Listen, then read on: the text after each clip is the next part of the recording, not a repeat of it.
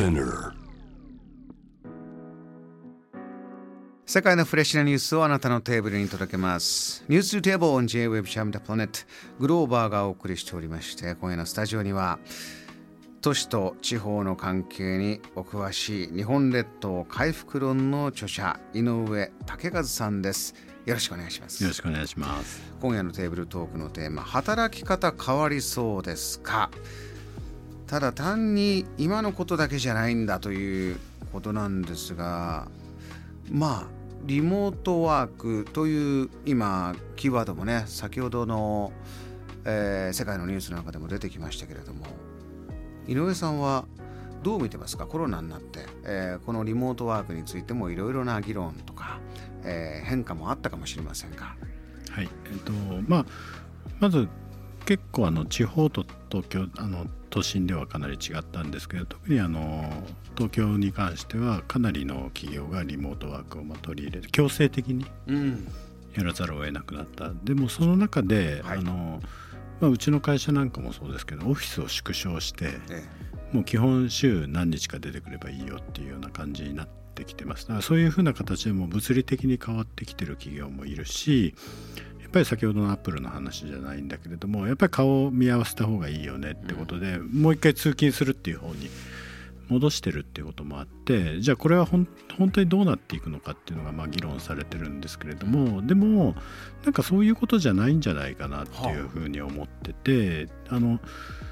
アルビン・トフラーの「第三の波」って本が1980年に出されてベストセラーになったんですけどご存知でしょうか？私はね読んだことがないんです。アルビン・トフラー第三の波どんな本ですか？えっとですねこれ第一の波っていうのが、まあ、あの例えば狩猟採集生活から農業になるって、まあ、農業農業にこう農業っていうのを覚えて人類は定住を始めるっていう、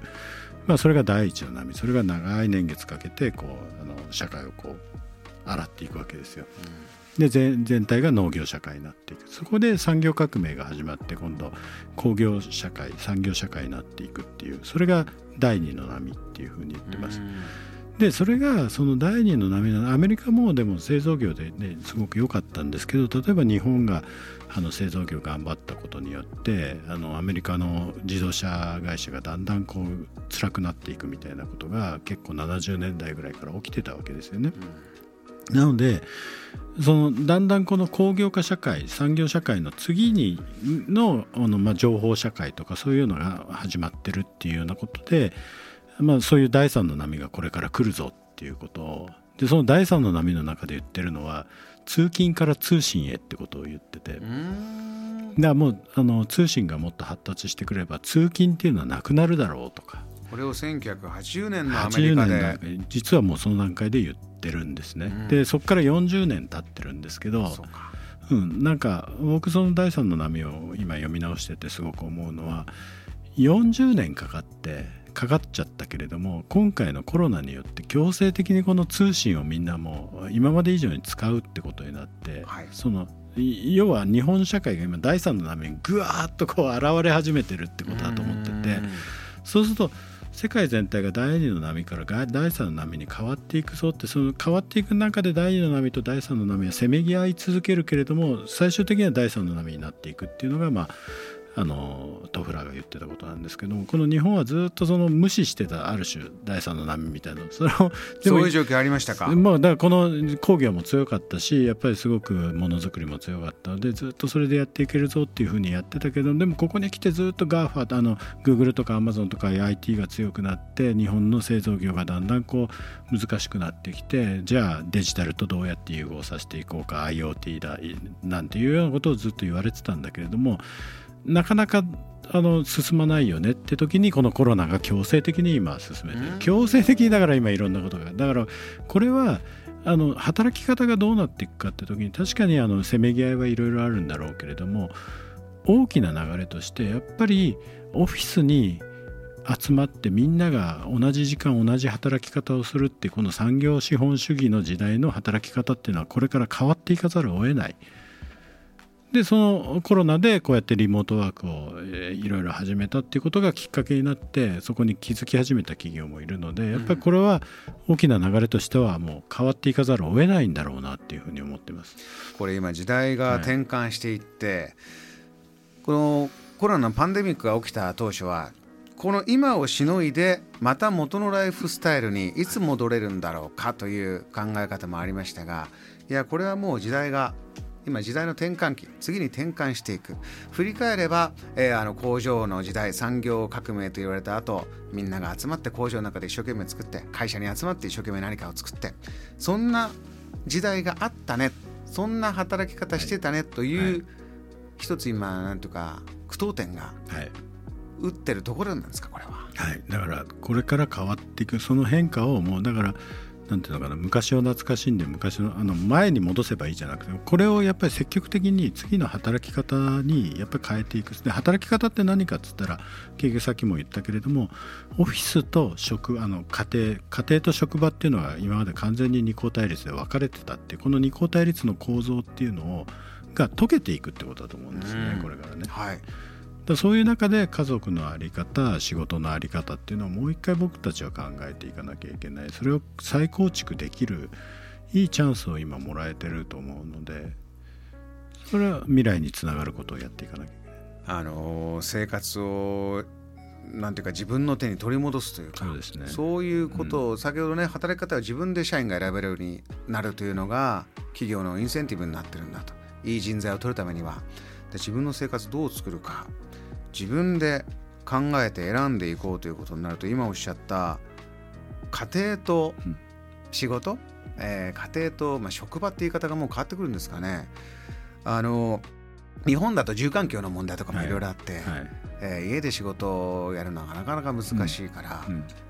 会社じゃないんだけど仕事をやる場所というのをまた別に作んなきゃいけないとか、うん、いろんなものが生まれいろんなまた課題が出てきてますけども、はい、どうご覧になってますか、あのー、結局そこが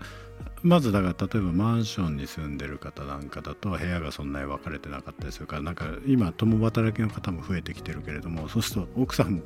あの旦那さんも両方ともなんかリモートワークしててお互いの声うるさいなみたいな話とかあと結局子供がいるから子供がちょろちょろ来るけどどうすんだとかでもそれは今までノイズとして全部こう職場ってとこだとあのなんていうのなくてよかった。切り離すのが今までのやり方だだけどこれからはそういういろんな雑音も含めて、うん、それも前提にしながら働いていくっていうことなんだと思うんですよね。え。でまあ、トフラーも言ってるんですけど結局第一の波の時代農業の時代っていうのは家庭と職場っていうのは実は分かれてなかった。で第三の波になると実は第一の波の時代に戻るような感じで。まあ、そこはだから通信という新しい技術が入ってくるわけだけどだから家の中で仕事をするってことにはなるんだろうけれどもやってるのは農業じゃないんだけれどもオフィスワークとかをやってるんだろうけれどもやっぱり家庭と仕事は近づいていくだから核家族みたいな産業資本主義の時代に生まれた家族の姿っていうのも変わっていくとか、うん、そうすると学校も変わっていくだろう学校ですか、うん、家庭が教育の場ではなくてむしろ学校っていうのは教育を外部化してたわけだけれどもなんかあの家庭そのもので家庭で結局働いてる場でそういうのを見せた方が実は学校であの教育するよりもその方が学びになる子たちだっているわけです。とか、ええ、そうすると児童労働みたいな概念も変わってくるんじゃないかとか10歳の時から一緒に親とあのなんかこうやったりしてもいいんじゃないかみたいな。そう,、うん、そうそうなんかいろんなだから産業資本主義の時代に考えられてたあの作り出された常識がこれから解けていくので。うん。なんか新しく作り直していかなきゃいけないっていうそういう目でやっぱりこれからやっていかなきゃいけないってことなんだろうなと思います。井上さんこう日本の中では東京と地方という構図見てきましたけれどもこれもそのまあ、えー、工業社会の中で、できてきた構図があって、はい、大都市と郊外地方。これも変わってきますか？そうですね。まずあの大都市と郊外っていう意味で言うと郊外はベッドタウンで寝る場所で通勤をしてって。これがまず通勤をしなくてよくなると郊外でみんな生活をするようになるって。そうするともともとの郊外の理想って本当はそこで全部自給自足ができるっていうのが理想だっただけど日本はそれを郊外を通勤のための街にしてきたっていうねことがあるわけですから、これからそうするとまず郊外が郊外に関しては郊外がもう一回ブームになっていくんじゃないかっていうことを結構言われ始めてます。でその郊外の範囲も今までだったら50キロぐらいまでが通勤圏って言われてたんだけどこれが100キロ圏内ぐらいまで要は1時間半から2時間ぐらいとかあの新幹線があれば例えば軽井沢なんか今移住のブームになってるけれども、そういうところ週1回通えばいいんだったら軽井沢でもいいだろうみたいなみたいな形になってくる、で今政府も6月18日に地方創生の今年の方針を閣議決定したんですけれどもその中でやっぱりあの転職のない地方移住を進めていこうと。要するに今までだったら地方に移住しようと思ったら転職し仕事を変えなきゃいけないっていうことだったんだけどテレワークでできるんだったら、地方にいながらにして東京の仕事できるだろうとただそういうのをどんどんやっていこうってことを政府も今言ってるわけですよね。だからあの沖縄にいるけど東京の仕事をしてるとかまずそういう形で結構地方と東京の関係っていうのは、まあ、すでにもう始まってるところはありますけれども変わっていくのかなとは思います。そうすると暮らしぶりは少しひょっとしたら懐かしい、えー、景色が増えるのかもしれないけれどもその中には全く新しいテクノロジーデジタルがもっと重要になってくる、うんうん、そうですね。もう通信がなければできないことなのでそうするとやっぱり移住のあの場所としても通信基盤がしっかりしてる場所みたいのがむしろ重要になってきたりするっていう、まあ、徳島県なんかはそういうことを一生懸命やってきたので。そうなんですね、はい、徳島ですから今すごく企業がサテライトオフィス作ったり移住者が増えたりしてるのは大きな企業が徳島にというニュースもありましたか、はい。うん、徳島例えば神山ってすごいあの山村があるんですけどそこなんかも100%ブロードバンドであの全然回線がピュンピュン走るので IT 企業があのサテライトオフィスをどんどん作り始めてそのサテライトオフィス誘致ですごく成功して今あのそこが雇用の場にもなるので若い人たちがどんどん移住してきてでそのサテライトオフィスだけじゃなくてパン屋をやったりとかいろんな自分たちで